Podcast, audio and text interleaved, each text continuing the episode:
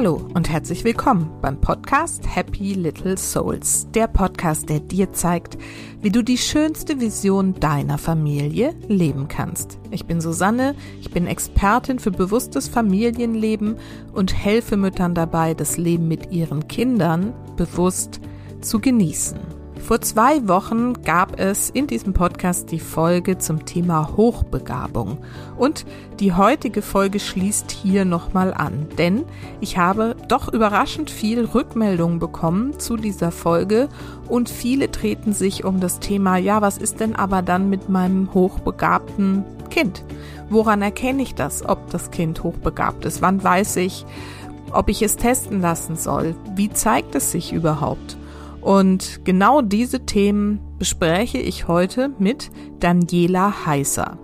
Sie ist Begabungspädagogin und berät Eltern mit unterforderten Kindern im Kindergarten- und Grundschulalter darin, das Familienleben und das Erleben von Kindergarten und Schule bestmöglich zu gestalten.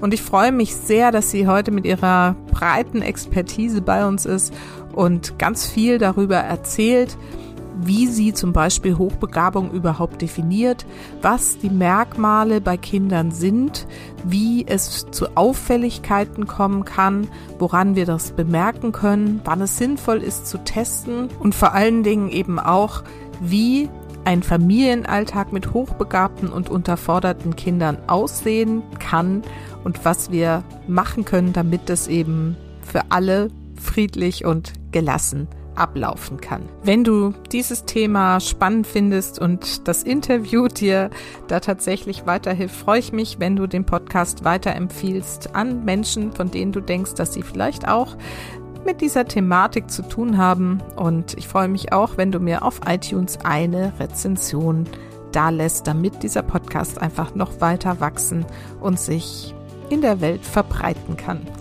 So, nun geht's aber los mit dieser Folge mit Daniela Heißer.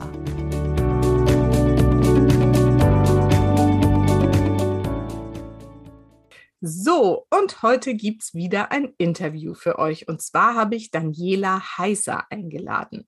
Sie ist Erzieherin, Begabungspädagogin, systemische Beraterin und, passend zum Podcast, auch Mutter von zwei Kindern, die allerdings schon quasi erwachsen sind.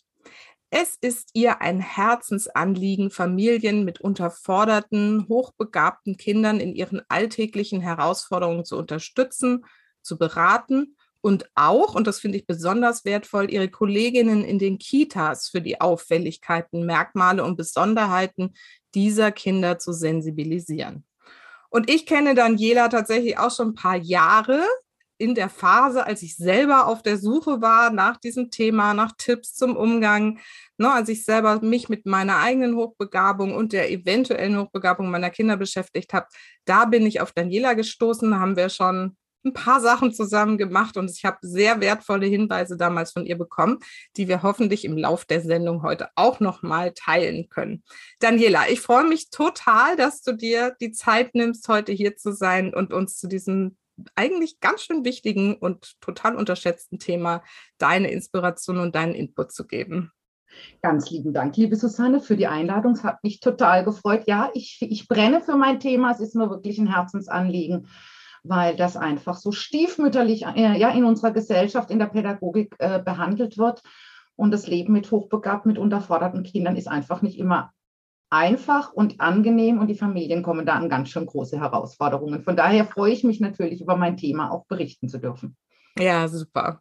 Ja, genau. Die Herausforderung, da kommen wir gleich dann nochmal dazu. Aber ich erzähle mal vorher gern so ein bisschen die Geschichte meiner Interviewpartnerin. Und jetzt deswegen meine Eingangsfrage ist immer, erzähl doch erstmal ein bisschen was über dich und deine Familie. Wer seid ihr und was machst du heute eigentlich so ganz genau? Okay, ja, sehr gerne. Also ich wohne hier im ja, wirklich am anderen Ende der Republik. Ich wohne hier im Landkreis Karlsruhe. Meine Kinder, du hast es eben gesagt, äh, ja, seit Januar darf ich sagen, ich bin Mutter von zwei erwachsenen Kindern. Die sind 18 und 21. Die große ist ausgezogen zum Studium vor zweieinhalb Jahren. Äh, der Kleine, in Anführungszeichen, mit 1,92 Meter und Schuhgröße 49, der Kleine ist noch zu Hause, der macht dieses Jahr Abitur. Und vom Ursprungsberuf bin ich Erzieherin Ja, ich habe auch über 20 Jahre eben mit Familien und Kindern ganz direkt in verschiedenen Einrichtungen im Kindergartenalter, also wirklich drei bis sechs damals zusammengearbeitet. Und äh, genau, und ich hab, war immer so auf der Suche nach neuem Input, nach neuen Herausforderungen, immer so alle anderthalb bis zwei Jahre ja, in, in einer festen Stellung oder ja, in der, in der gleichen Tätigkeit wurde es mir einfach langweilig. Ich habe immer nach neuen Herausforderungen gesucht. Irgendwann kamen dann auch meine Kinder und dann war klar, okay, zurück in den Kindergarten, ja, aber irgendwie fehlte noch was. Und dann habe ich mich damals, das Thema Hochbegabung ist das erste Mal, muss ich überlegen, wann das das erste Mal aufgeploppt ist, tatsächlich, ja, da waren meine beiden Kinder schon ähm, im, ja, waren schon auf der Welt. Ich war als Erzieherin tätig. Ich hatte damals ein hochbegabtes Kind und es hat mich total fasziniert. Mhm. Und da habe ich eine Weiterbildung gesucht zu dem Thema.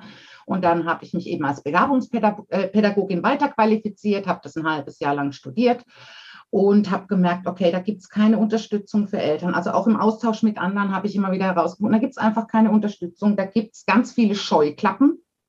Mhm. Scheuklappen, äh, sowohl bei anderen Eltern, der Neidfaktor ist da so groß, ne, als auch die Scheuklappen bei den Pädagogen, wo ich dachte, boah, das ist ein Thema, das interessiert mich. Ich will da die Familien weiterbringen, weil ich bin eben Pädagogin und ich weiß, ja, ich, ich, ich, man schildert mir ein Problem, ich habe gleich eine, eine Lösung eben auch im Kopf und von daher bin ich damals klassisch. Kinder waren erste und vierte Klasse in die Selbstständigkeit gestartet, damals klassisch offline, hier im Landkreis Karlsruhe und nach und nach kamen immer mehr Tätigkeitsschwerpunkte hinzu. Immer schön, dass ich das zu Hause auch gut mit den Hin Kindern gehandelt bekomme und die, äh, die betreut bekomme. Ähm, aber das hat sich jetzt wirklich in den letzten Jahren klassisch vom Offline, nicht nur, nicht nur durch Corona, sondern eben auch vorher schon klassisch vom Offline in Online eben auch verwandelt. Und äh, genau, das ist so das, äh, in kurzen Worten mein, mein, ja, mein, meine, meine beruflichen Herausforderungen. Irgendwann war klar, ich muss meine Beratungskompetenz erweitern. Dann kam eben auch die zweijährige Weiterbildung als systemische Beraterin mit dazu. Das hat mich extrem gestärkt. Ich hatte mhm. vorher schon einen lösungsorientierten Blick, einen systemischen Blick auf Familie. Jetzt hatte das Ganze dann einfach auch nochmal einen Namen, weil was bei Familie Tröber funktioniert, funktioniert bei Familie Heiser nicht oder bei Familie Müller oder bei, ja, weil einfach immer ganz unterschiedliche Herausforderungen da sind. Mhm. Und in den letzten Jahren, ja, wie, wie bin ich die geworden, die ich bin, ähm, als Erzieherin, ja, lernt man ganz klassisch Pädagogik mit Menschen umgehen, aber man kennt, man lernt wenig Herausforderungen mit Technik. Ja. ja. Ich dachte ja immer, der Computer explodiert, wenn ich da irgendwo drauf klicke. Also das heißt wirklich auch, ja, äh, die, die, die Herausforderung mit der Technik, die habe ich gelernt, die, die Herausforderung mit Marketing. Wie mhm. mache ich das denn? Wie präsentiere ich mich denn? Wie, wie sage ich denn den Eltern, äh, wo der Schuh drückt und so weiter? Wie, ja, das habe ich tatsächlich in den letzten Jahren extrem gelernt und das macht mir immer wieder Spaß, da neue knifflige Herausforderungen, da wo ich vor drei Jahren noch heulend vor, der, vor, dem, vor dem ja. gesessen wäre, denke ich heute, jawohl, dafür gibt es eine Lösung. Das Problem bin nicht ich, sondern das Problem sitzt da drin. Und ja, das bin nicht ich. Und das finde ich immer wieder spannend. Genau. Ja, spannend, toll. Schön, dass du diesen Weg äh, gegangen bist. Mhm. Ähm, was mich jetzt mal interessieren würde, als du mit der Selbstständigkeit offline sozusagen gestartet bist, mit was für einem Angebot hast du denn da losgelegt? Ich bin zuallererst äh, eben als Erzieherin, weil das für mich der einfachere Weg war, eben über die Fortbildungen äh, in den Kitas gegangen, hier Aha. im Kreis Karlsruhe. Ich kannte ich hatte ja wirklich ein, ein großes Netzwerk an Kolleginnen. Und dann kam immer wieder die Frage, ja, Daniela oder ja, Frau Heiser, wie ist es denn? Was machen wir denn jetzt mit den Eltern? Wo schicken wir die hin? Mhm. Dann habe ich angefangen, hier in Baden-Württemberg gibt es das Landesprogramm Stärke. Das bietet Familien in besonderen Lebenslagen kostenfreie Elternkurse, werden vom Landratsamt bezahlt. Dann habe ich die angeboten. Ähm, und dann kam so aus den Elternkursen eben so die Frage, auch Mensch, Daniela, jetzt, wir brauchen noch mal, noch mal so einen ganz speziellen Blick, eben nicht nur die, ähm, nicht nur den, den Gruppenblick, ja, sondern eben den individuellen kannst du auch Einzelberatung. Okay. Natürlich kann ich Einzelberatung. Ich habe zwar erstmal so, was kommt da auf mich zu? Aber ähm, so ging das so wirklich hat sich das sukzessive erweitert und natürlich lasse ich mich ja auch coachen und wo klar war, okay, ähm, nur eine einzelne Beratungsstunde bringt für Familien einfach zu wenig Veränderung und deswegen begleite ich jetzt mittlerweile ähm, Familien über längere Zeiträume. Und das müssen nicht nur die typischen Themen Unterforderung oder alles, was mit Hochbegabung zu tun hat, sein, sondern es sind ganz klassische Erziehungsfragen, Familienfragen. Großer Bruder kloppt den kleinen Bruder. Mhm.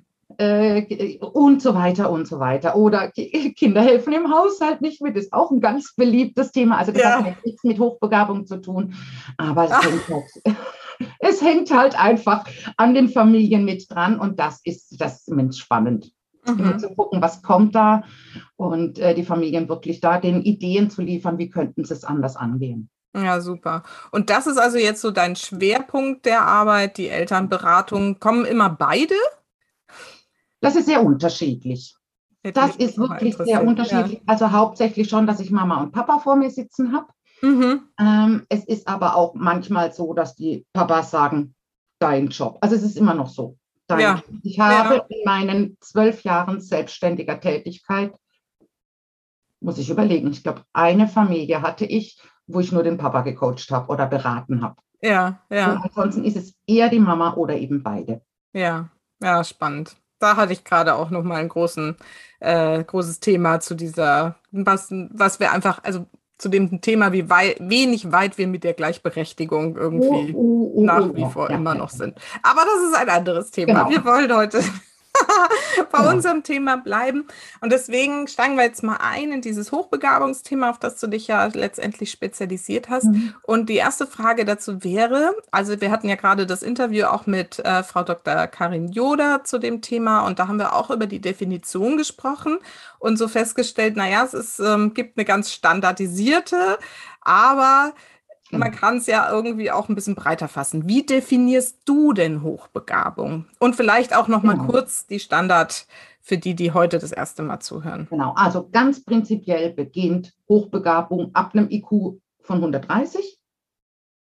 Das ist der Standard. Ein, mhm. kind, äh, ein kind, mit IQ, äh, ja, in, aus einem Intelligenztest, was herauskommt, äh, mit IQ 129 ist offiziell, ich mache jetzt hier für alle, die nur zuhören, die Anführungszeichen ist offiziell nicht hochbegabt. Aber es ist völlig klar, dass, dass viele Kinder eben auch mit einem, äh, mit einem IQ von 120, 125 im regulären Kindergarten- und Schulsystem unterfordert sein können. Mhm. Vor allem, wenn es eine Pädagogin ist, äh, die gerne in Schubladen denkt. Mhm. Man sagt, alle Kinder müssen so. Ja, und dann kann ich, oder alle Vierjährigen machen das so, alle Sechsjährigen machen das so. Und dann kann ich als Kind mit einem IQ von 120, 115 im regulären Kindergarten- und Schulsystem einfach unterfordert sein. Für mich, und das ist eben, glaube ich, nochmal so meine Besonderheit, meine Hauptklientel, die Hauptfamilien, die ich begleite, haben Kindergarten- und Grundschulkinder. Mhm. Teilweise habe ich auch Familien mit Zweijährigen in der Beratung mhm. wo schon klar ist, es geht in diese Richtung. Aber da bringt ein Intelligenztest einfach noch nichts. Mhm. Das heißt, ich spreche immer von den unterforderten und hochbegabten Kindern, weil im Letzt, ja, letztendlich ist es mir egal, ob das Kind die magische Zahl 130 knackt oder nicht, wenn es Probleme hat, die aufgrund der Unterforderung entstehen. Mhm, mh. Und ganz prinzipiell ist für mich Hochbegabung ein Mehr von allem ich zitiere Andrea Brackmann, mhm. mehr denken, mehr fühlen, mehr wahrnehmen. Ja. Es genau. ist einfach ein Mehr. Es ist häufig intensiver bei diesen Kindern. Und ich möchte es nicht an einzelnen Merkmalen festmachen. Viele Eltern sagen nämlich, mein fünfjähriges Kind schreibt noch nicht oder rechnet eben noch nicht, dann kann es nicht hochbegabt sein. Nee, so einfach ist es nicht. Wir müssen verschiedene Facetten ähm, im Blick haben und ich helfe häufig auch Eltern, die kognitiven Fähigkeiten des Kindes einzuschätzen, bevor es quasi zu einer Testung geht, um, um klar zu haben, woher, ja, eine mögliche Erklärung zu haben, woher kommen die Probleme.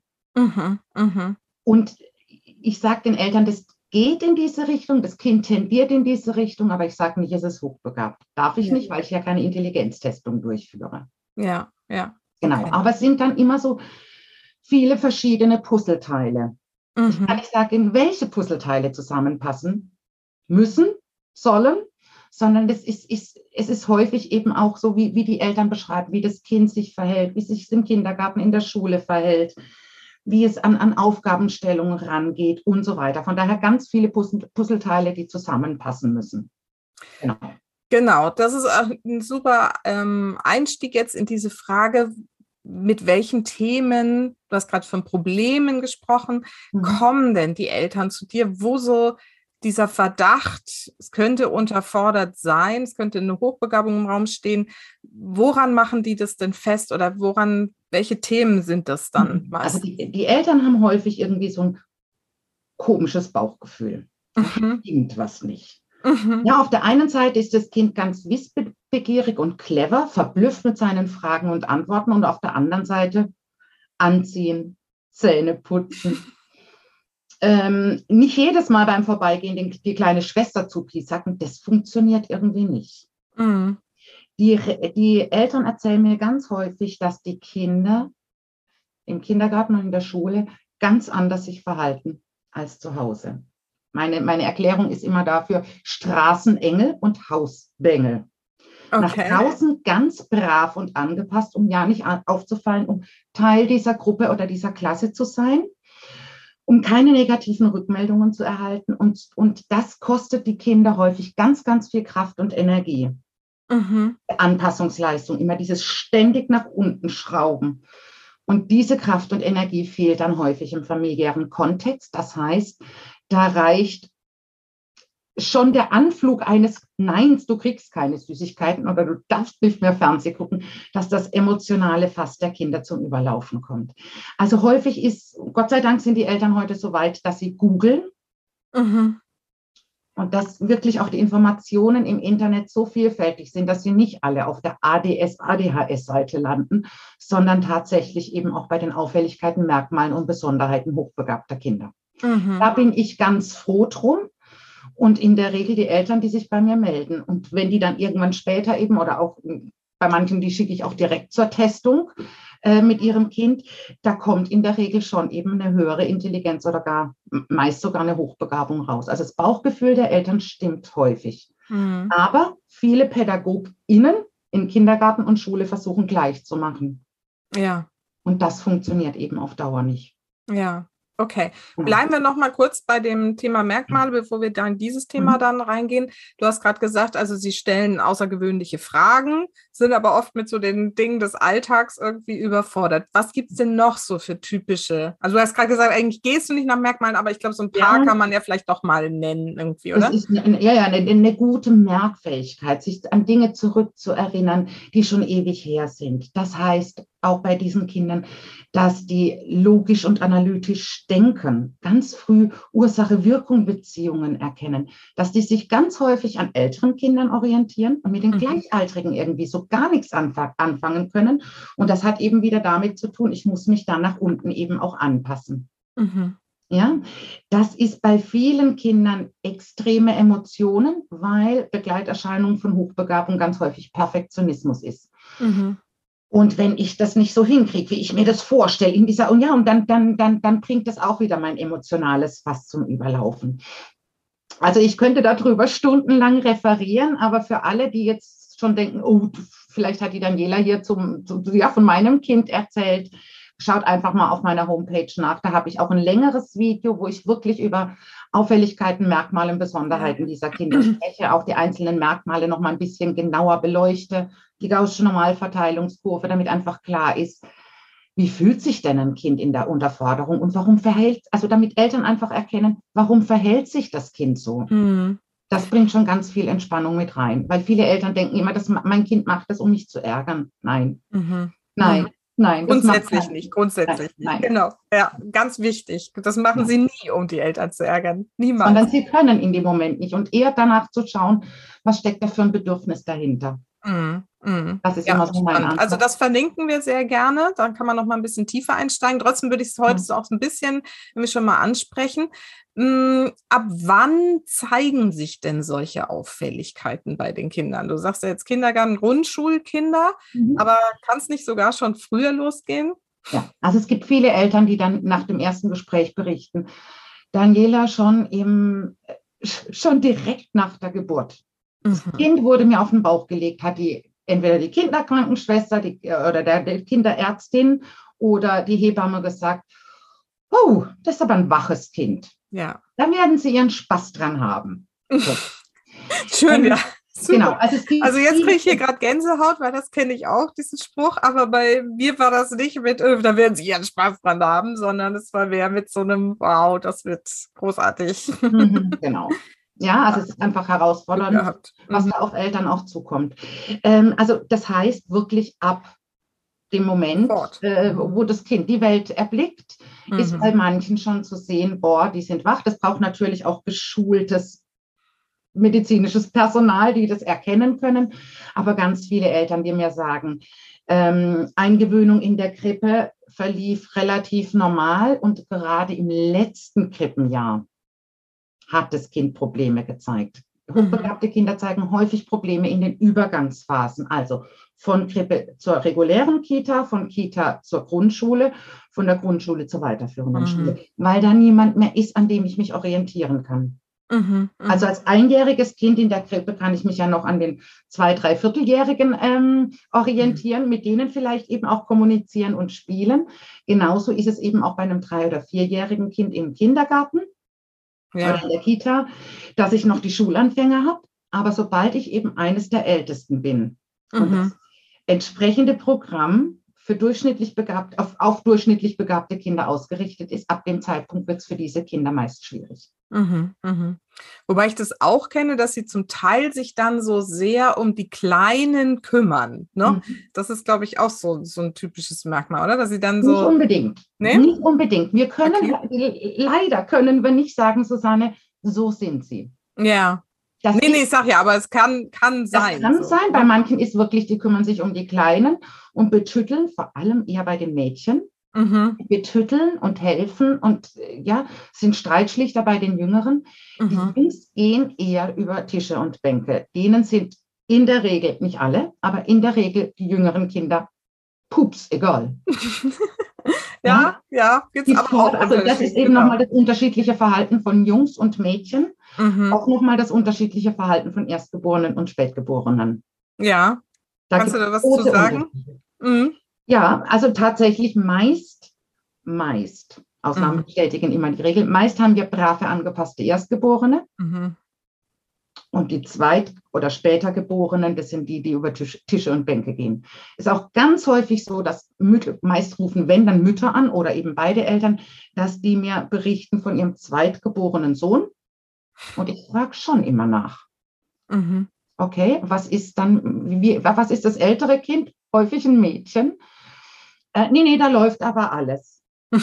da gibt es keine Probleme. Und dann frage ich ein bisschen genauer nach.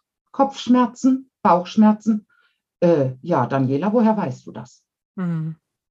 Ja, also das Leben mit angezogener Handbremse hat unterschiedliche Auswirkungen, zeigt sich auf unterschiedliche Arten, sowohl bei Jungs als auch bei Mädchen, als bei Erstgeborenen auch und den Spätergeborenen. Mhm.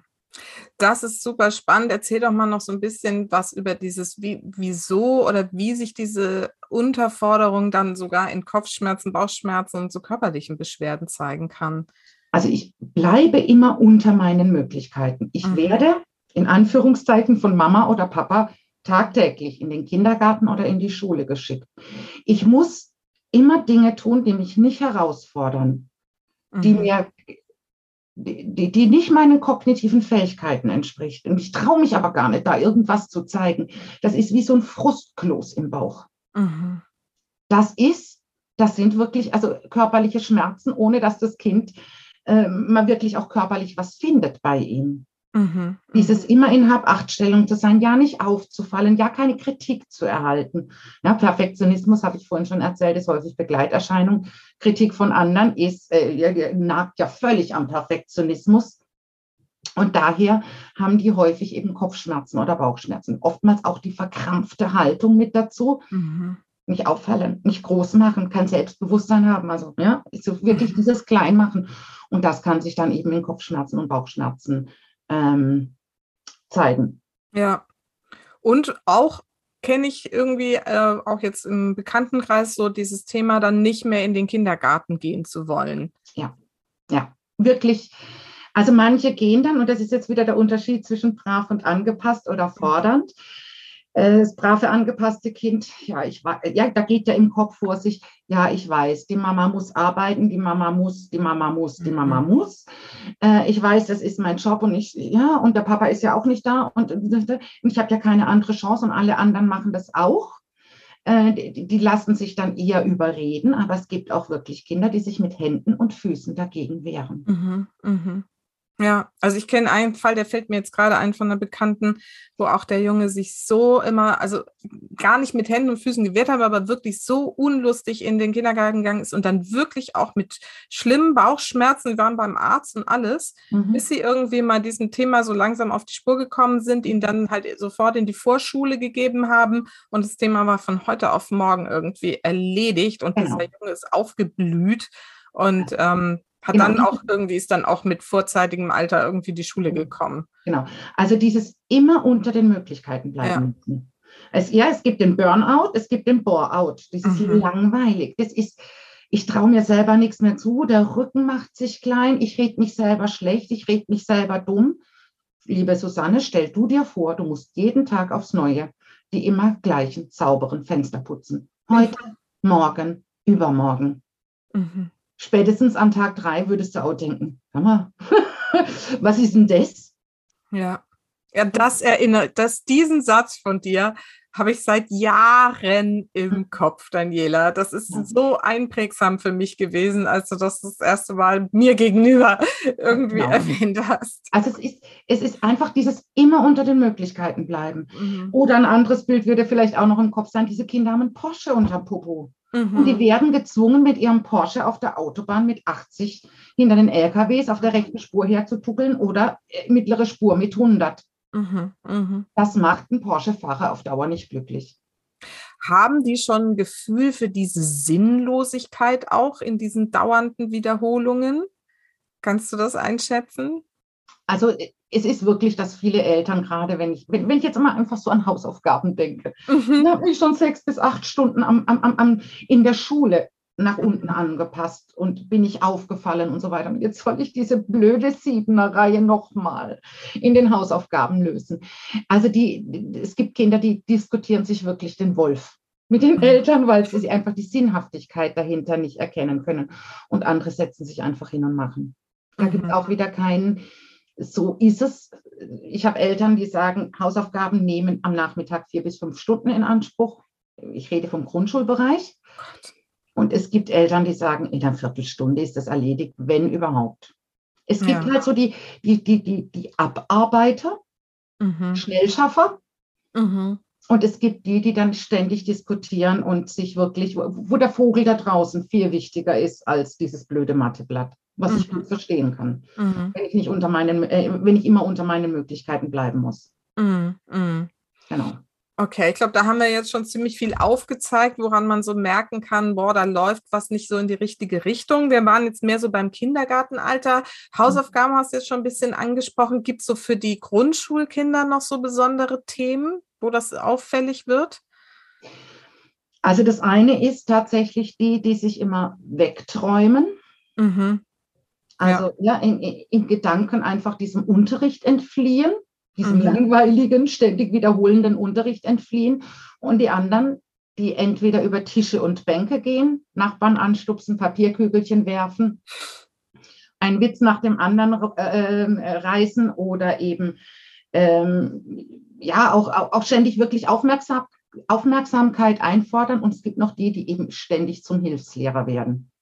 Ja. Den anderen zu erklären und so weiter. Aber das bringt ja auf Dauer, macht mich das ja immer klein. Mhm, mh. also, also Hilfslehrer sind eher die Mädchen. Ja. Ja. Das soziale Gefüge eben sehr viel wichtiger ist. Mhm. Super. So, jetzt haben wir das, glaube ich, so ein bisschen dargestellt, wie sich das zeigen kann.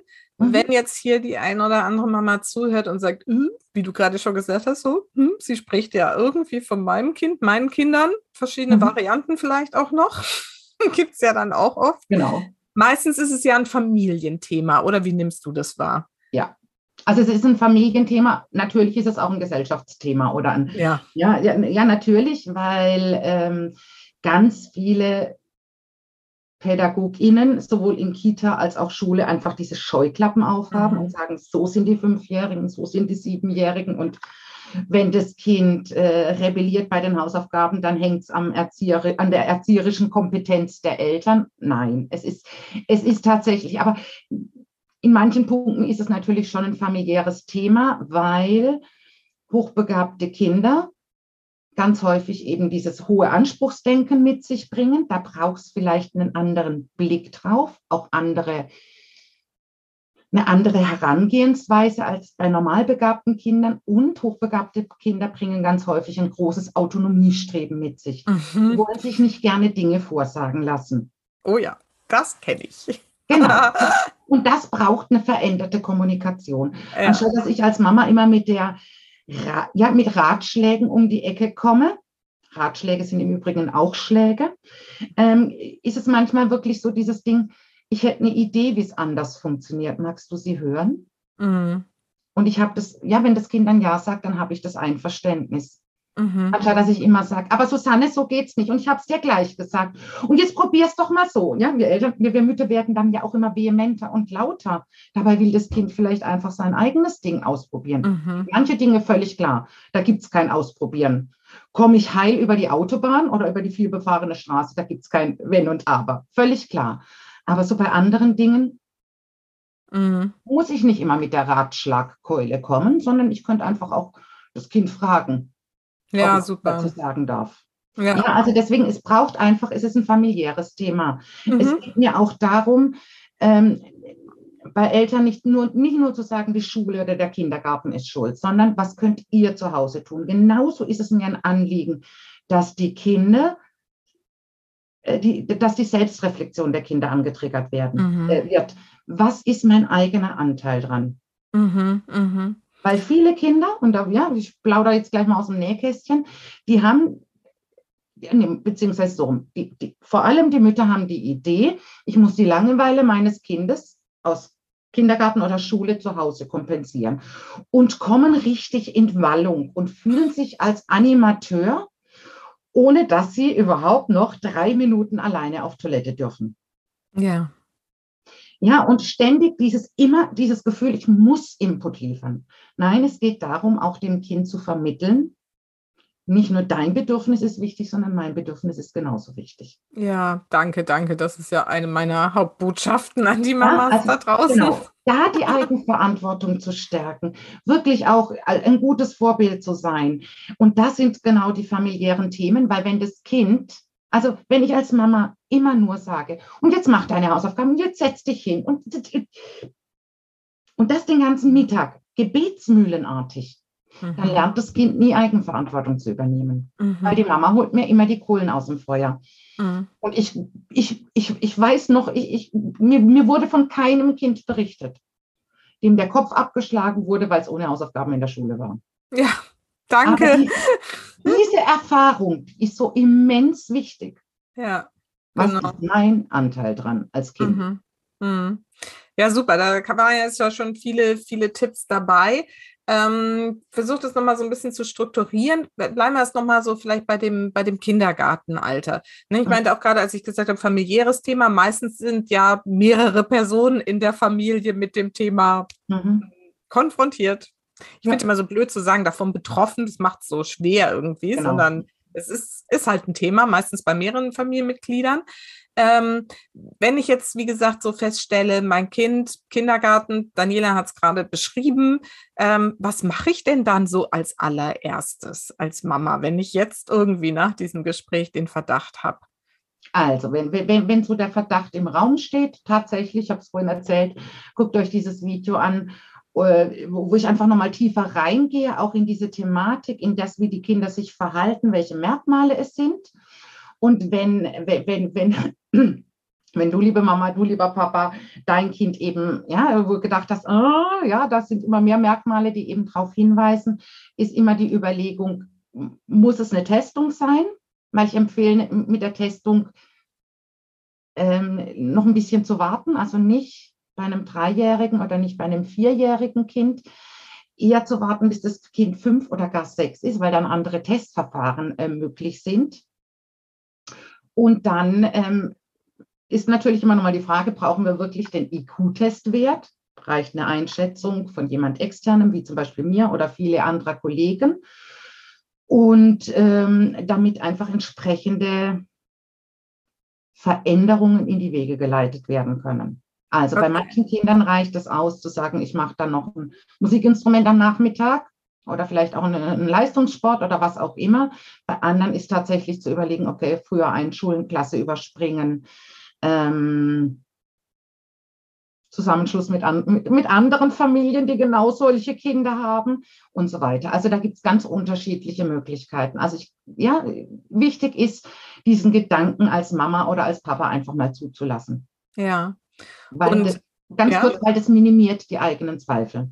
Ja, genau. genau. Das ist, ja. Ähm, ja. war bei mir ja auch sehr hilfreich. Genau. ähm, kannst du irgendwie sagen, so an welchen Punkten man äh, festmachen kann, ob ein Test sinnvoll ist? Also Alter hast du jetzt gerade schon gesagt. Aber ob es sinnvoll ist oder nicht, woran würde man das festmachen? Also ich mache es daran fest, wenn Eltern sich sehr uneinig sind. Ah. Wenn El also wenn der eine Elternteil sagt, na guck mal, das ist aber ganz schön clever. Und das andere Elternteil immer sagt, aber nee, aber nee. Mhm. Gerne, um da eine Klarheit zu haben.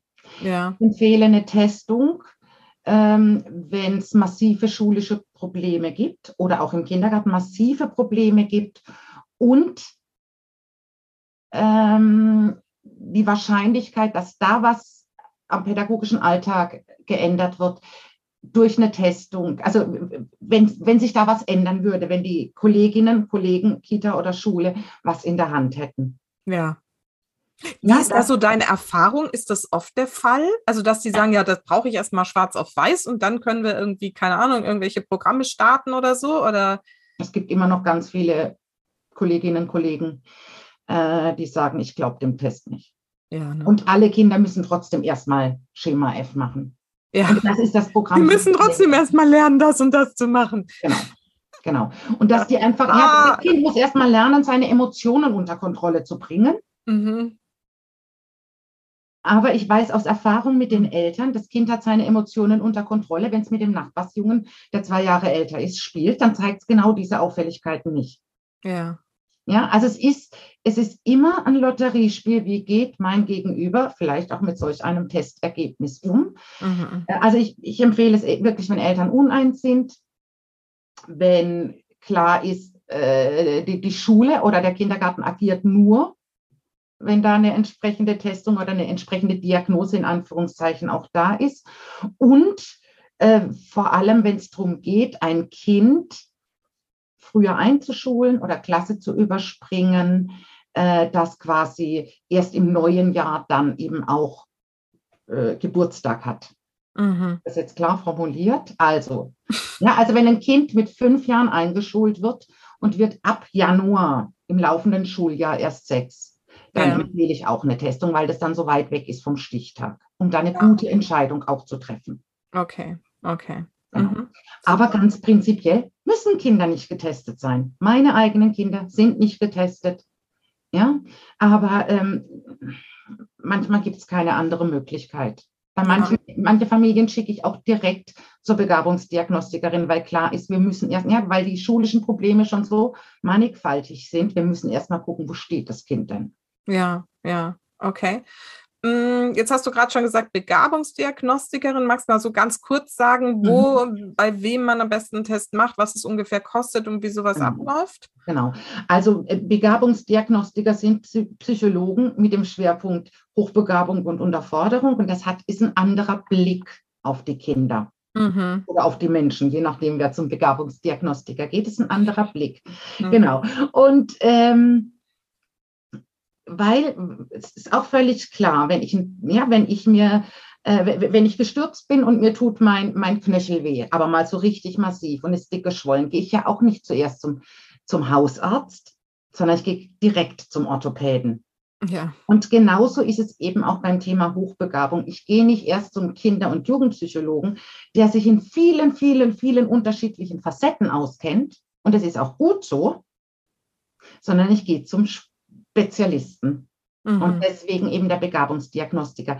Die haben das Thema Perfektionismus auf dem Schirm. Mhm. Viele hochbegabte Kinder sind perfektionistisch und die überlegen, wenn du jetzt, Susanne, meine Testung, äh, meine Psychologin wärst und ich wäre hier als Kind und du stellst mir eine, am Anfang eine relativ einfache Frage.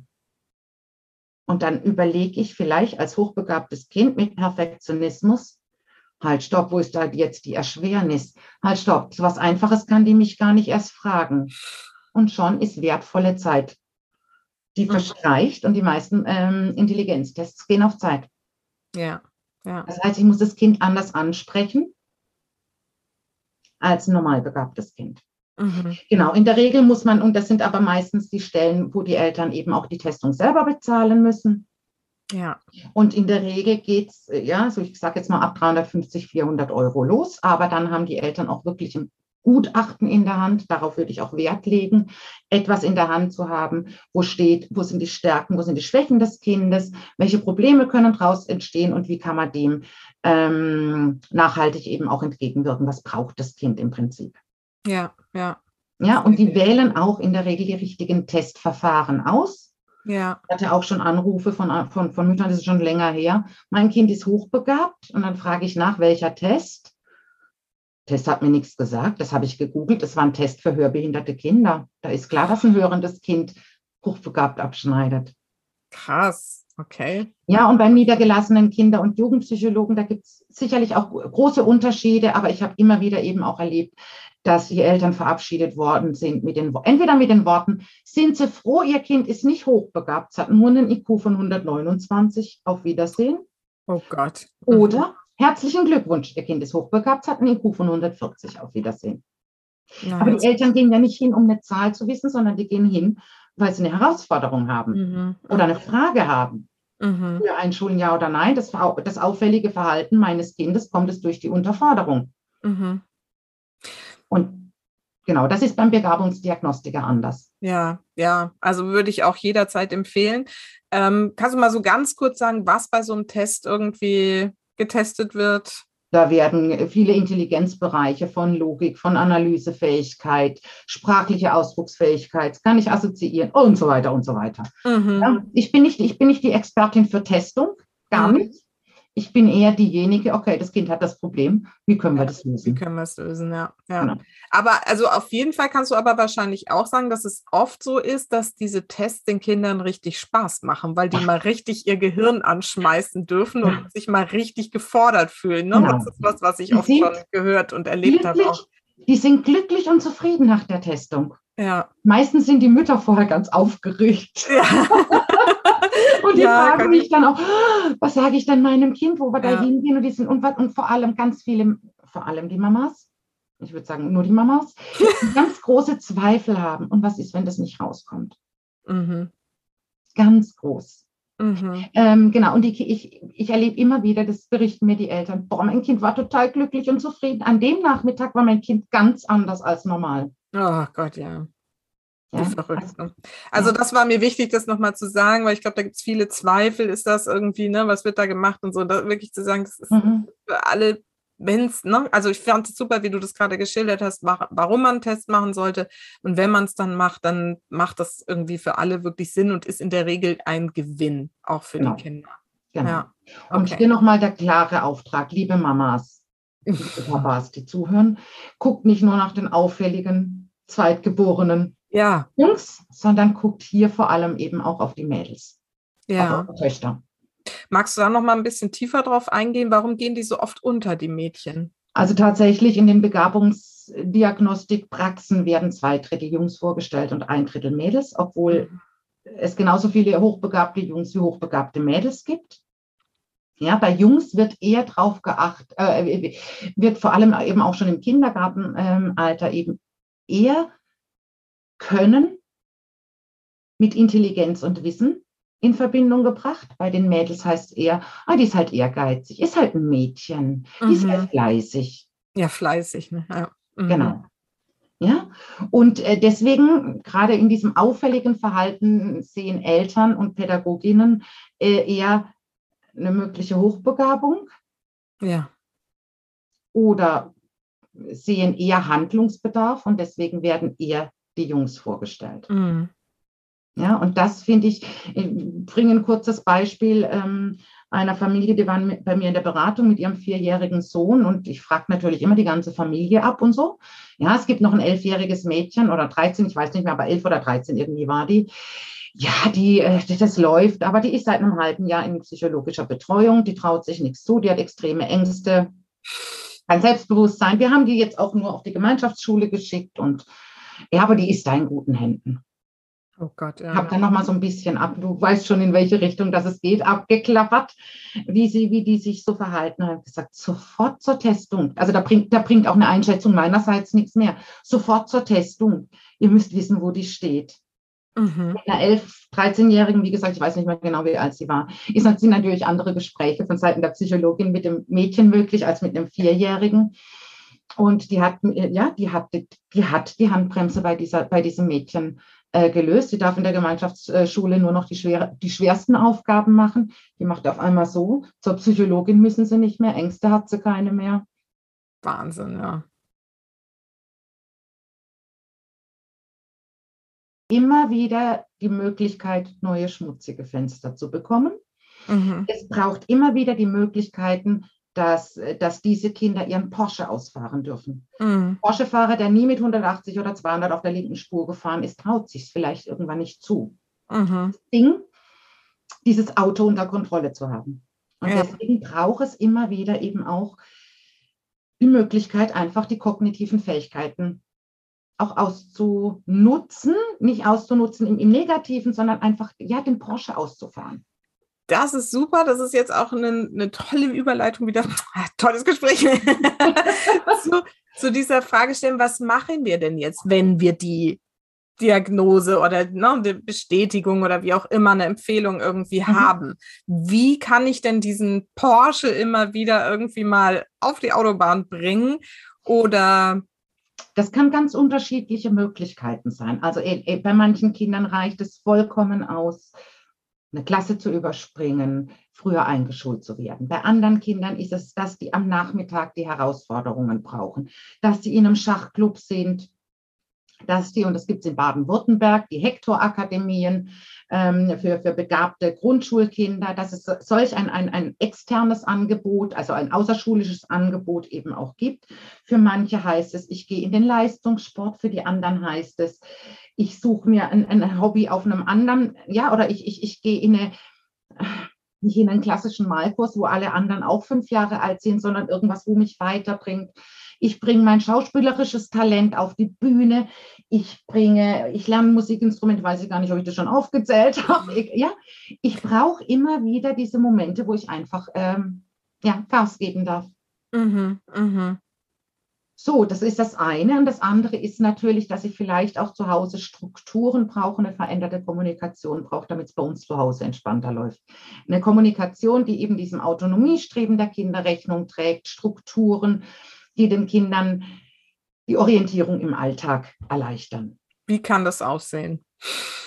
Jetzt sind wir bei deinem Hauptthema. Jetzt sind wir bei meinem Hauptthema. Also Strukturen ist, also ganz viele Eltern, die kämpfen genau mit diesen Alltagsroutinen anziehen, pünktlich aus dem Haus gehen, äh, abends pünktlich im Bett sein, mit geputzten Zähnen und Schlafanzug an und Füße gewaschen und so weiter. Das braucht eine veränderte Kommunikation, das braucht vielleicht Ablaufpläne. Jetzt gerade bei, bei jüngeren Kindern, was ist am Abend alles zu tun? Und es ist prinzipiell am Abend erstmal egal, ob ich zuerst die Füße wasche oder zuerst die Zähne putze. Mhm morgens ist schon sinnvoll, zuerst zu frühstücken und dann die Zähne zu putzen. Ja, aber manchmal ist es wirklich so, dass die, dass den Kindern so viele Dinge im Kopf sind, dass die gar nicht mehr wissen, was eigentlich von ihnen verlangt ist. Mhm. Und dann helfen vielleicht Ablaufpläne. Mhm. Das kann am, am, am Badezimmerschrank sein oder am Spiegel oder sonst irgendwie eine Liste. Ich weiß, dass viele Familien den Kindern nebenbei kleine Rechenaufgaben stellen und dann kommt der nächste Schritt. Also das ist immer auch ganz individuell. Okay. Schlichtweg auch ein Stück weit veränderte Kommunikation, wenn ich morgens nur am Lamentieren bin. Susanne, jetzt zieh dich an. Und du hast ja immer noch kein, äh, ja, immer dieses, dieses Gebetsmühlenartige. Muss vielleicht auch mal eine logische Konsequenz danach folgen. Zum Beispiel? Die da heißt, äh, ist nicht bei allen möglich, aber die da einfach heißt, dann kommst du halt mal zu spät zur Schule. Mhm. Aber ich steige jetzt aus dem bisherigen Kommunikationsmuster aus. Ja. Das kann mal sein, okay, ich, mi- mir ist die Pünktlichkeit in der Arbeit wichtig. Deswegen, mein Auto rollt um acht vom Hof. Mhm.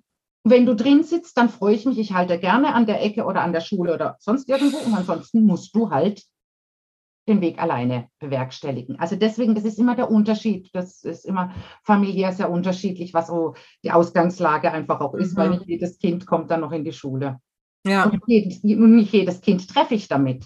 Mhm. In Mhm. Anführungszeichen. Ja, ja, manche, also meine würden dann sagen, ja super, dann bleibe ich zu Hause. Genau. Da müssen wir dann an einer anderen Stelle drehen. Ne? Wobei Aber inzwischen auch, nicht mehr, aber das Genau. war ja Und dann so. auch tatsächlich bei älteren Kindern. Ja. Und Mhm. ich unterschreibe dir die Entschuldigung aber nicht. Mhm. Sondern ich informiere deine Frau Müller-Meyer-Schulze. Bei mir heißen alle Lehrer Müller-Meyer-Schulze. ähm, ich informiere die darüber. Die Konsequenzen musst du selber austragen. Ja. Ich nehme als Mutter nicht wieder, ich hole nicht wieder alle äh, Kohlen aus dem Feuer. Also deswegen, das ist immer ganz unterschiedlich. Und ich muss einfach auch mal dem Kind mitteilen, wie es mir als Mama damit geht, das jeden Morgen gebetsmühlenartig zu wiederholen und immer lauter zu werden und immer vehementer, weil mein eigener Druck natürlich steigt. Ich will ja pünktlich bei der Arbeit sein. Ähm, ja, um da vielleicht auch mal Kinder zu fragen, okay, was, was brauchst du vielleicht auch für eine Veränderung, damit du pünktlich aus dem Haus gehen kannst. Mhm. Mhm. Genau. Ja, finde ich auch immer wichtig. Ich sage auch immer zu meinen, zu meinen Klientinnen, so wie kannst du dein Verhalten ändern, Genau. ne, um einfach mal was anderes zu machen. Was gibt es Genau. noch so für Varianten? Einfach mal ausprobieren. genau. Und und, ich glaube, so genau der Kern von dem, was du gerade gesagt hast, ist ja wahrscheinlich so einfach diese Verantwortung an das Kind auch zu übergeben. Und das kann ja meiner Erfahrung nach, mal schauen, ob das bestätigt, schon relativ früh irgendwie losgehen. Also auch mit zwei, drei Jahren kann man schon eine gewisse Verantwortung an diese Kinder übergeben. Es geht um Selbstwirksamkeit. Ja. Ich bin wichtig und auch ein zweijähriges Kind kann ich ganz lapidar ähm, zum Wäschefalten, Mhm. zum Wäscheaufhängen äh, mit involvieren. Und ich erlebe Selbstwirksamkeit und es ist wichtig, dass ich was tue. Mhm. Ja, also nicht erst mit acht Jahren anfangen, dass die Kinder im Haushalt mithelfen, sondern schon ganz früh. Wenn die Mama anfängt oder wenn ein Elternteil anfängt abstauben, dann kriegt das Kind halt auch einen Staublappen in die Hand. Mhm. Mhm. Und ja, da ist Dreck, dann probier's mal mit dem, mit dem Staubsauger. Genau. Ja? Versuch's doch mal selber. Genau. Genau. Hier ist ein Lappen. Bitteschön. Genau. Oder auch wenn ein Kind, ja, wenn ein Kind aus Versehen was umschubst, es ist immer, wie gesagt, nochmal der Unterschied. Ich habe ein anderthalb, zweijähriges Kind, ist in der Regel, wir, wir, wir Eltern springen auf und holen irgendeinen Lappen, aber irgendwann muss einfach auch einsetzen, Becher ist umgefallen, der Automatismus, okay, du holst einen Lappen. Mhm. Ich kenne ganz viele Eltern, die auch noch ihren Achtjährigen das Brot schmieren Mhm. und sich dann noch beschimpfen lassen oder anmeckern lassen, weil das Falsche drauf ist. Ja. Das wäre der, der Part, wo ich sage, ich bin raus. Mhm. Das, ähm, ja. Bin ich auch regelmäßig. Genau. Also ich bin, ich, wir, ne, sie sind ja jetzt meine, sind acht und zehn und das haben wir wirklich schon frühzeitig abgestellt. Ich habe gesagt, Genau. gut, dann bitteschön hier selber Genau. machen. Ich glaube, meine Kinder waren zehn und zwölf Jahre alt, war ich aus dem Thema Feschbar richten, also Brotdose richten heißt es, glaube ich, in Hochdeutsch. Also in Baden-Württemberg gibt es Feschbar mit. Mhm. Ähm, da war ich raus. Ich habe Mhm. mir dreimal Gemecker angehört, weil anstatt Liona Salami drauf war oder heute wollte ich doch lieber Käse. Mhm. Ja. ich bin raus. Super, ja. Vielen Ja. Dank, dass du das mal so sagst, weil genauso mache ich es auch. Da gibt es ja ganz klare Ansagen, wobei ich jetzt die Brotdose tatsächlich noch gerne irgendwie mache. Aber sie sitzen daneben, im Zweifel können sie in dem Moment auch was äußern. Aber äh, so dieses Grundsätzliche, ne, dieses, hä, wenn es dir nicht passt. Also ich rede da auch genauso. Ich so, hä, wenn es dir nicht passt, mach selber, ja. Genau. Susanne, es gibt vieles, was wir als Mütter, und das ist auch völlig legitim, als Liebesdienst machen. Ja, Nur wenn meine Liebe ausgenutzt wird, dann werde ich grätzig. genau. Ja, und das ist auch ein Unterschied, also ne, mit welcher, mit welchem Anspruch sie das dann so in, in, in, in fordern, ja, also so in Anspruch nehmen, ich kann sagen, genauso, ne, dieses, ähm, ne, und wenn das so eine Selbstverständlichkeit wird, dass Mama alles erledigt, und ich sehe das auch so viel bei meinen Klientinnen, wo ich eher sagen muss, gib doch mal die Verantwortung zurück. Ja, wirklich symbolisch irgendwie hier, bitteschön, ist deine Verantwortung zurück. Ich bin jetzt mal raus, ja, weil. Ich habe ganz konsequent einfach dieses Diktatübungsheft meinem Sohn zurückgegeben, nachdem er mich dreimal beschimpft hat. Mhm. Ist nicht meine Verantwortung, ist nicht meine, zieht auch nicht bei jedem Kind. Ne? Ja. Muss auch wieder gucken. Ne? Ist nicht meine Verantwortung. Ich kann jetzt was anderes tun. Mhm und habe mir provokativ oder provokant einen Kaffee rausgelassen und habe das Telefon in die Hand genommen und gesagt, ich telefoniere jetzt mal mit XY. Mhm. Nein, Mama, nein, bitte, bitte, bitte. Ja, aber dann bitte ohne Gemecker. Mhm. Weil ich kann auch anderes tun. Mhm. Ja, ja. Ab dem Zeitpunkt war das mit dem Diktat üben nicht mehr so schwierig. Mhm. Ja, also ist, glaube ich, ein ganz typisches Szenario. Ich kenne es zumindest von mir sehr, sehr viel, dass ich wirklich auch gerne unterstütze, aber sobald es da irgendwie Gemecker gibt, dass ich da halt dann meine persönlichen Grenzen setze. Und das ist was, was ich auch viel erlebe, was Mütter wieder lernen dürfen, so ihre Grenzen zu ziehen und zu sagen, mhm. bis hierhin und nicht weiter. Und ich bin nicht dein Sklave und dein Bedürfniserfüller, genau. sondern ich bin deine Mutter. Genau. so. ja, also mir geht es ganz viel und das merke ich schon auch bei meiner Klientel oder bei, bei meinen Eltern, dass es immer ganz viel darum geht, Bedürfnisorientierung. Und ja. die wird häufig falsch verstanden. Danke, danke. Es geht häufig darum, Bedürfnisse der Kinder haben die oberste Priorität. Ja. ja. Liebe Susanne, wenn unsere Kinder ein oder zwei Jahre alt sind, ist die oberste Priorität, dass die Windel trocken ist, dass sie genug gegessen haben, dass sie genügend Schlaf haben, Auslauf haben und so weiter. Das ist die oberste Priorität. Ja. Da kann mal nur ein Toilettengang meinerseits noch, noch eine größere Priorität haben. Und viele Eltern äh, finden diesen Absprung nicht mehr. Ja. Und es geht um Bedürfnisorientierung aller Familienmitglieder. Und ich als Mama oder als Papa habe genauso Bedürfnisse. Genau, genau. Und das ist so wichtig. Und ich erlebe das auch so oft, dass das so missverstanden wird. Mhm. Und dann darf man ja noch unterscheiden ne, zwischen Bedürfnissen, echten Bedürfnissen und Wünschen und irgendwie mhm. Vorstellungen von, das ist jetzt aber so. Und, genau. ähm, und vor allen Dingen mal wieder auf die eigenen Bedürfnisse hören. Und da sind wir auch wirklich schon bei dieser Frage, was dürfen wir Mamas mit solchen Kindern irgendwie, wo dürfen wir darauf achten? Und das ist wahrscheinlich mit einer der Hauptaussagen, die du jetzt auch unterstützen würdest. So, ne? Ja. Was sind die eigenen Grenzen, die eigenen Bedürfnisse? Was würdest du noch sagen? Was ist so ganz wichtig für die Mamas? Gesunder Egoismus. Ja. Was tut mir gut? Also auch im, im Flugzeug heißt es immer, bei Druckausfall setzen Sie sich zuerst die Sauerstoffmaske auf und dann helfen Sie Ihren Nachbarn. Ja. Ich als Mama muss ganz klar gucken, dass es mir gut geht. Mhm. Dass meine Grundbedürfnisse gestillt sind, nach einer harmonischen Beziehung, nach entsprechend Ausgleich, nach einer beruflichen Herausforderung und so weiter. Ich muss gucken, dass meine eigenen Bedürfnisse gestillt sind. Denn die, die, die, die, die fatalsten Fehler oder die fatalsten Konflikte in Familien passieren dann, wenn die Zündschnur der Mama nur noch so kurz ist. Genau. Also deswegen, ist, meine Kinder, ich habe es vorhin gesagt, sind schon älter. Die haben auch vor zwei, vier, sechs Jahren gesagt, Mama, zieh deine Laufschuhe an. Deine, deine Laune ist unausstehlich. Mama, chill mal, sagen sie genau. mal zu mir. Genau, genau. Chill deine Base. ja, also dieses wirklich zu gucken, was tut mir gut? Wie kann ich meine eigenen Batterien aufladen? Mhm. Gerade mit so herausfordernden Kindern und das ist, liebe Mamas, bitte achtet auf einen gesunden Egoismus. Ja, ja. Die Väter in der Regel nehmen sich das ganz automatisch raus. Komisch, ne? Ich erlebe das auch so viel. Und das regt dann aber die Mütter wieder auf, ja, weil das ist, triggert sie natürlich irgendwie, mhm. wenn der Partner das ganz selbstverständlich macht und sie mhm. irgendwie denken, sie müssten sich das erkämpfen und so. Mhm. Und dabei dürfen sie es auch ganz verständlich einfach genau. tun. Und der Partner wird da wahrscheinlich nicht mal was sagen, sondern sagen, ja genau. klar, endlich, genau. los. Also schon allein, wenn ich dran denke, von noch vor zehn Jahren, wenn ich mit meinen Freundinnen übers Wochenende weggegangen bin, ich war drei Tage vorher beschäftigt mit Einkaufen, mit Vorbereiten, mit Vorkochen, mit Zettelschreiben für meinen Mann und so weiter, der einfach in Familien ähm, im Familienalltag nicht so präsent ist wie ich, die ich ja immer Mhm. hier im Homeoffice war. Und mein Mann hat einfach nur seine Tasche gepackt und ist gegangen. Mhm. Das war immer so der Unterschied. Ja, er irgendwann gesagt Mittlerweile hat, denke ich, oh, ihr seid beide, also sind alle wir- groß. Sind, sind, ihr seid groß genug, ihr könnt alle Auto fahren und kochen könnt ihr auch verhungern, tut er nicht. Und ansonsten gibt es einen Döner. Genau. Ist es halt so. Ja, ja. Wie Ja. erlebst du das denn? Befassen sich Mütter auch mit ihrer eigenen potenziellen Hochbegabung, wenn sie bei den Kindern mit dem Thema konfrontiert werden? Manche. Ja. Manche. Wo, wo ich dann auch nochmal, ja, gerade wenn, wenn das dann selber so aufploppt, bei mir war das halt so anders und so weiter.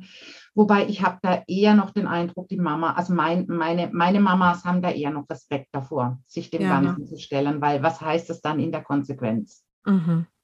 Ist ein Riesenschritt, ne? Und das Ja. ist aber genau meine Mission, Ja. dafür irgendwie zu sensibilisieren, weil das ist ja meine eigene Erfahrung, mein Weg, den ich gegangen bin, dass das Thema bei den Kindern aufgeploppt war, zu sehen, okay, irgendwie hat das was mit mir auch zu tun. Mhm. Und da nämlich dann zu erkennen, das, was du gerade gesagt hast, ne, dieses, ähm, wo die Lunte so kurz ist. Und ganz vorher hast du irgendwann mal was von Bore-out und Burnout gesagt, so, ne? Das, und das wird ja so oft diagnostiziert, dass Mütter im Burnout sind.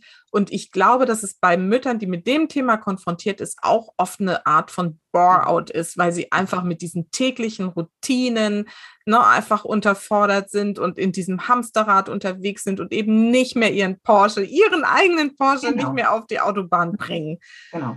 Also ich, ich kann mich selber erinnern, ähm, ich hab, hatte damals auch noch einen Kindergartenwechsel so zwischendrin und ich hatte eine ganz schreckliche Chefin, ja, wo, wo, wo völlig klar war, ich lasse den Porsche, ich, ich, ich fahre noch nicht mal mit 80 über, der, über die Autobahn, sondern der steht grundsätzlich nur noch in der Garage. Ja, Die Chefin wusste, dass ich, ja, dass ich glaube ich schon einen, einen besseren Blick und eine bessere Pädagogik auch ähm, rübergebracht habe bei den Kindern und bei den Eltern.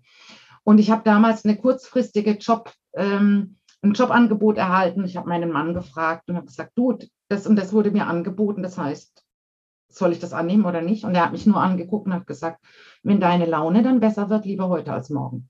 ja, Und es war mir gar nicht bewusst, ja, dass wie, wie, wie damals die kleinen Kinder und mein Mann drunter gelitten haben, dass ich mit meiner Halbtagesstelle so ähm, unter meine Möglichkeiten bleiben musste. ja. Hast du genau das gleiche gemacht, ne, was wir jetzt die ganze Zeit über die Kinder gesprochen haben. Ja. Und das Ja. ist so, finde ich, so unterschätzt noch, weil gerade dann oft, wenn so eine Diagnose bei den Kindern kommt, ich sage jetzt in Anführungsstrichen Diagnose, dann wird sich nur noch um die Kinder gekümmert und Ja. dass die und ihr Potenzial Nein. leben und Förderung Nein, und keine Ahnung, was muss ich alles machen. Und selber vergessen sie sich dann erst recht. Genau. Und da ist nämlich nochmal die große Aufgabe für vor allem für die Mamas von Töchtern, aber Ja. natürlich insgesamt für Eltern. Wir haben eine so große Vorbildfunktion. Ja, Und es geht darum, eigene Bedürfnisse zu erkennen. Und wenn ich meine eigenen Bedürfnisse erkenne und das eben auch deswegen gesunder Egoismus. Mhm. Ich gehe nicht laufen oder in meinen heißgeliebten Chor oder ich ging nicht laufen halt oder in meiner heißgeliebten Chor damals, als die Kinder klein waren, wenn die 40 Grad Fieber hatten Mhm. oder Magen-Darm-Virus und äh, ja, hatten quasi nur noch den Eimer im, im, ähm, im Arm. Dann bin ich natürlich nicht zur, zur Chorprobe gegangen oder zum Laufen gegangen. Mhm. Heute ist das noch mal ein bisschen anders, ja, das sind die Erwachsenen. Aber selbst die brauchen manchmal noch die Mama und die Zuwendung. Ja, ja. Das macht ja ja dann auch nochmal wieder Spaß. Genau, Ge- gehört ja auch mit dazu, aber Ja. es geht mir um einen gesunden Egoismus. Okay, Ja. Kinder sind versorgt, Mann ist zu Hause. So, und jetzt gucke ich mal nach mir. Wir sind Vorbild. Und wie soll ein Kind lernen, die eigenen Bedürfnisse wahrzunehmen, wenn wir es ihm nicht vorleben? Ja, danke. Meine Passion. Genau. Genau dafür gehe ich da raus. genau. Ja, ich ich habe selber schön, gemerkt- das immer wieder kommt.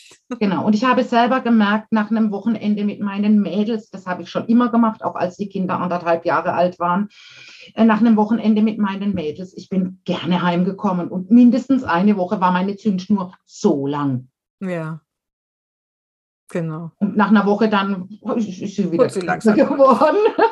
Oder wenn ich von der Chorprobe nach Hause komme und ich durfte endlich, was ja in letzter Zeit wirklich viel zu kurz gekommen ist durch Mhm. Corona, aber wenn ich daheim komme, dann bin ich erstmal, hum, Ja, und haut mich auch nicht so schnell um. ja, ja. Und ein Nein der Kinder provoziert nicht meinen nächsten Tobsuchtsanfall. ja. genau. genau. Genau, deswegen hier wirklich die Vorbildfunktion. Und das ist gut für die Kinder. Das ist nicht schlimm, wenn ich ja, den gesunden Egoismus an den Tag lege, sondern ich will ja auch, dass die Kinder wirklich merken, was ist denn mit mir los und was brauche ich in dem Moment. Genau. Was hilft mir aus meinen Emotionen auch wieder raus. Ja, ja, absolut. Ja. Vielen, vielen Dank. Das war jetzt so nochmal noch diese dieser Rundumschlag zum Thema, wie können wir als Mütter damit umgehen. Und ich glaube mhm. eben, dass es wirklich wichtig ist, sich da auch mit seinen eigenen Begabungen und Potenzialen zu beschäftigen ja. und irgendwie die Fenster mal wieder schmutzig zu machen, um bei dem Bild zu bleiben, oder den Porsche aus der Garage zu holen und mhm. mal richtig Gas zu geben. Das mhm. Bild finde ich eigentlich noch cooler. Ja. Ja. super, super. Vielen Dank. Dann kommen wir jetzt mal zu meinen äh, nein, dann kommen wir natürlich erstmal zu der Frage, liebe Daniela, wenn da jetzt welche sind, du hast ja schon mehrmals auf dein Video hingewiesen, aber wenn da jetzt welche sind, ja, ich habe da die und die Herausforderungen in der Familie mit den Kindern und das Thema steht im Raum, was können Sie bei dir bekommen? Wie können Sie bei dir Unterstützung bekommen? Genau. Also ich habe unterschiedliche Formate. Ganz kostenfrei kann man äh, zum einen auf dem Blog lesen, wo ich so ganz viele familiäre Themen habe. Ich habe einen eigenen YouTube-Kanal, eine Facebook-Seite, wo ich auch äh, äh, ganz viele Videos auch habe, weil es einfach so, ja, was, Videos, die einfach Erklärungen liefern. Mhm. Ja, also das äh, zum einen, das ist das, das ist eine. Das andere ist, ich äh, arbeite eins zu eins in unterschiedlichen Beratungspaketen, in Anführungszeichen, unterschiedliche Dauer und Intensität. Also im eins zu eins kann man mit mir arbeiten. Also an den eigenen familiären Themen. Äh, ich habe äh, immer regelmäßige Eltern-Online-Kurse mit drei Themenschwerpunkten wo ich die Eltern ganz eng auch an die Hand nehme. Das ist eine Hochbegabung und äh, Perfektionismus beziehungsweise die daraus resultierenden Emotionen. Kommunikation ja, wird auch vier Wochen durchleuchtet und Unterforderung minimieren. Das ist so der Eltern-Online-Kurs, der läuft normalerweise zweimal im Jahr.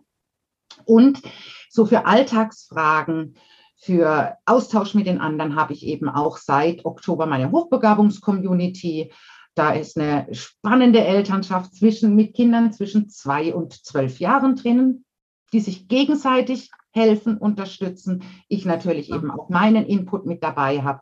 Und das sind im Moment eben die drei Formate, die ich eben auch anbiete. Genau, also nur einzelne Beratungsstunden biete ich gar nicht an, weil das, wie gesagt, ja. ich, bin ego, ich bin da absolut egoistisch. Ich will den bestmöglichsten Erfolg für die Familien und das ist mit einer einzelnen Beratung gar nicht getan. Ja, ja, super. Meistens noch ein bisschen mehr Hintergrundwissen. Genau. Wir werden das alles verlinken ähm, ne, in den Show Notes, dass man da direkt Kontakt aufnehmen kann. Und ich hoffe, dass da die einen oder anderen sich jetzt angesprochen genau. fühlen und für ihre Kinder und für sich selber da auch diesen Weg dann mhm. suchen. Genau. So, jetzt kommen wir zu meinen Schlussfragen. Und die erste davon lautet immer, für welche drei Dinge in deinem Leben bist du denn am dankbarsten? Ui, Dankbarkeit, spannendes Thema. Mhm. Ähm, es ploppt tatsächlich immer wieder auch in meinen Beratungen auf. Ne? Also eher die, was sind, was sind die Dinge, die dein Kind richtig gut kann? Dann erzählen die Eltern einen, einen, einen Satz und dann kommt wieder, was alles schlecht war. Ja. Also deswegen, ja, ich schule auch meine Eltern in Dankbarkeit. Von daher vielen Dank für diese Frage. Ganz klar, ich bin dankbar für meine Kids, für mhm. meine eigenen Kids, für diese Unterschiedlichkeit, die sie an den Tag legen. Ich habe eine sehr autonome, willensstarke Tochter, die schon immer, ja, die Lehrerin hat mal irgendwann gesagt, ist eine Freidenkerin, mit der man auch nicht unbedingt lästern kann, sondern die immer so auch Partei für die Schwächeren ergreift. Aber genau, und ich habe einen ganz kuscheligen 18-Jährigen, der nach wie vor noch kommt und sich von der Mama in den Arm nehmen lässt. Also der kann auch mal zwei Tage so sein, aber ansonsten, äh, genau, die, die mir, die, die in ihrer Unterschiedlichkeit, das war auch der, den ich zum Beispiel äh, heulend im Kindergarten gelassen habe und so. Mhm. Ja, ja, oder der ständig ein, sich eingepieselt hat, noch im Kindergarten, wo ich ja als Mutter ganz viel Sorgen hatte, ob das jemals irgendwann klappt. Das hatte wahrscheinlich was mit der Unterforderung zu tun. Mhm. Also deswegen, ich danke eben für meine zwei Kinder, die mir auch immer wieder den Spiegel vorhalten und mich auch zu einem besseren Menschen machen. Oh ja, schön. Ja, das finde ich, ja, Super schön gesagt. Die werden uns okay, nicht umsonst geschickt, sondern die haben einen Auftrag an uns Eltern. Mhm. Ich bin ganz dankbar um eine gesunde Erziehungshaltung. Ich bin keine Erzieherin mit Shishi und das muss jetzt alles hier, uns müssen alle kleine Einsteins werden oder sonst irgendwie, sondern ganz back to the basic. Was ist denn das Wichtige? Wie kann man den Kindern das Grundvertrauen geben? Welche Bedürfnisse müssen gestillt werden und welche kommen erst später und so weiter? Also wirklich mit einer ich gehe davon aus, die habe ich tatsächlich auch aus meinem Elternhaus erhalten, eben diese gesunde Erziehungshaltung. Mhm. Und äh, ja, tatsächlich, ich bin auch dankbar, weil wir es eben davon hatten. Äh, einen gesunden Egoismus zu haben mhm. und einen Mann zu haben, also einen Vater meiner Kinder zu haben, der das immer auch unterstützt hat. Schön, ja. Also das, ich bin, bin wieder singen gegangen, da war die, die, damals die Große, damals äh, gerade mal Viertel oder halbes Jahr alt. Ich habe noch voll gestillt. Ich habe meinem Mann gesagt, da sind die, die Probepäckchen, äh, falls ich heute Abend nicht nach Hause komme. Also, weil ich musste immer zehn Kilometer zur Chorprobe fahren. Ich, aber wie man es anrührt, weiß ich auch nicht, musste dann halt lesen. Und das war nicht, dass er sagte, ja, bleib zu Hause, sondern wenn dir das gut tut, dann geh. Ja, super. Also ich bin dankbar eben um diesen gesunden Egoismus, dass ich da, ja, ja natürlich habe ich auch Situationen, wo ich um meine Kinder rumkreisel, aber da bin ich einfach auch dankbar, da eine gute Einstellung auch zu haben. Sehr, mhm. sehr schön. Vielen Dank, echt, dass du das mit uns so offen teilst. Sehr, sehr mhm. schön. Genau. Und meine Schlussfrage ist immer, was ist denn deine wichtigste Botschaft für meine Supermamas da draußen? Oh, jetzt soll ich mich nur auf einen Punkt konzentrieren. Liebe Mamas, äh, ja, bedenkt, ihr seid Vorbild vor allem für eure Mädels. Steht zu euren Begabungen, steht zu dem, was ihr braucht. Und ähm, sollte euer Kind in irgendeiner, ja, von, irgendjemand äh, gesagt bekommen, es hätte Konzentrationsschwierigkeiten, Motivationsschwierigkeiten, ihr seid aber auf der anderen Seite verblüfft über die Fragen, über die Dinge, die euer Kind wissen will, dann lasst den Gedanken einer möglichen Hochbegabung, einer möglichen Unterforderung zu. Minimiert eure eigenen Zweifel, weil die ständigen Zweifel spüren eure Kinder. Mhm. Genau, das war jetzt, glaube ich, so mal. Super, sehr, sehr gut nochmal auf den Punkt gebracht. Ja. Wirklich sehr, sehr wertvoll. Daniela, ich könnte jetzt wirklich noch stundenlang mit dir weiterreden, aber irgendwann müssen wir zum Ende kommen. Ich danke dir sehr für deine wirklich so tiefen Einblicke in das Thema und ich hoffe einfach, dass wir damit jetzt irgendwie für die einen oder andere das Thema dann nochmal klarer gemacht haben. Denn tatsächlich nach der Folge, wo ich über ne, die Hochbegabung mit Frau Dr. Yoda gesprochen habe, kamen Anrufe sogar von meinen Klientinnen. Susanne, wie ist denn das? Mein Kind, mein Kind, mein Kind. Ich so, okay, ich frage jemanden, der nochmal über die Kinder spricht. Sehr schön. Also, vielen, vielen Dank für deine Zeit und ähm, für all das Wissen, was du heute mit uns geteilt hast. Bitte, sehr gerne. Und ich habe, genau, ich habe, das war total spannend. Ja, und ich könnte auch noch stundenlang weiter erzählen. genau. Gut, das machen wir dann noch mal vielleicht an einer anderen Stelle. Ich freue mich für alles, was noch irgendwie vielleicht da auf uns wartet. Liebe Daniela, erstmal alles Gute und bis dann. Tschüss. Danke.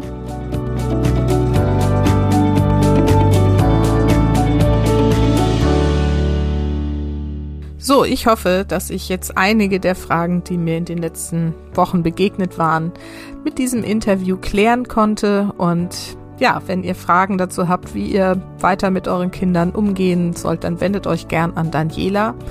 Wenn du jetzt als Mutter aber doch nochmal wieder auf das Thema kommst und denkst so, hm, vielleicht ist es auch Grund für meine eigenen Themen, Blockaden, dass ich irgendwie dieses Gefühl von ich bin nicht erfüllt immer wieder erlebe. Wenn du dich da also mit dir selber beschäftigen willst, dann stehe ich gerne für dich zur Verfügung. Schreib mir einfach eine E-Mail an susanne at happylittlesouls.de und dann machen wir einen Termin aus, lernen uns einfach mal kennen und du erzählst mir, wie es dir geht, wo du stehst und wo du spätestens im nächsten Jahr eigentlich gerne hin möchtest und was dir in deinem Leben fehlt und was du gerne für dieses Leben erschaffen möchtest. Und dann gucken wir einfach mal ganz unverbindlich, ob ich dich auf diesem Weg ein Stück begleiten darf. Und ansonsten vergiss nicht, Familie ist immer, was du daraus machst. Alles Liebe, bis ganz bald. Deine Susanne.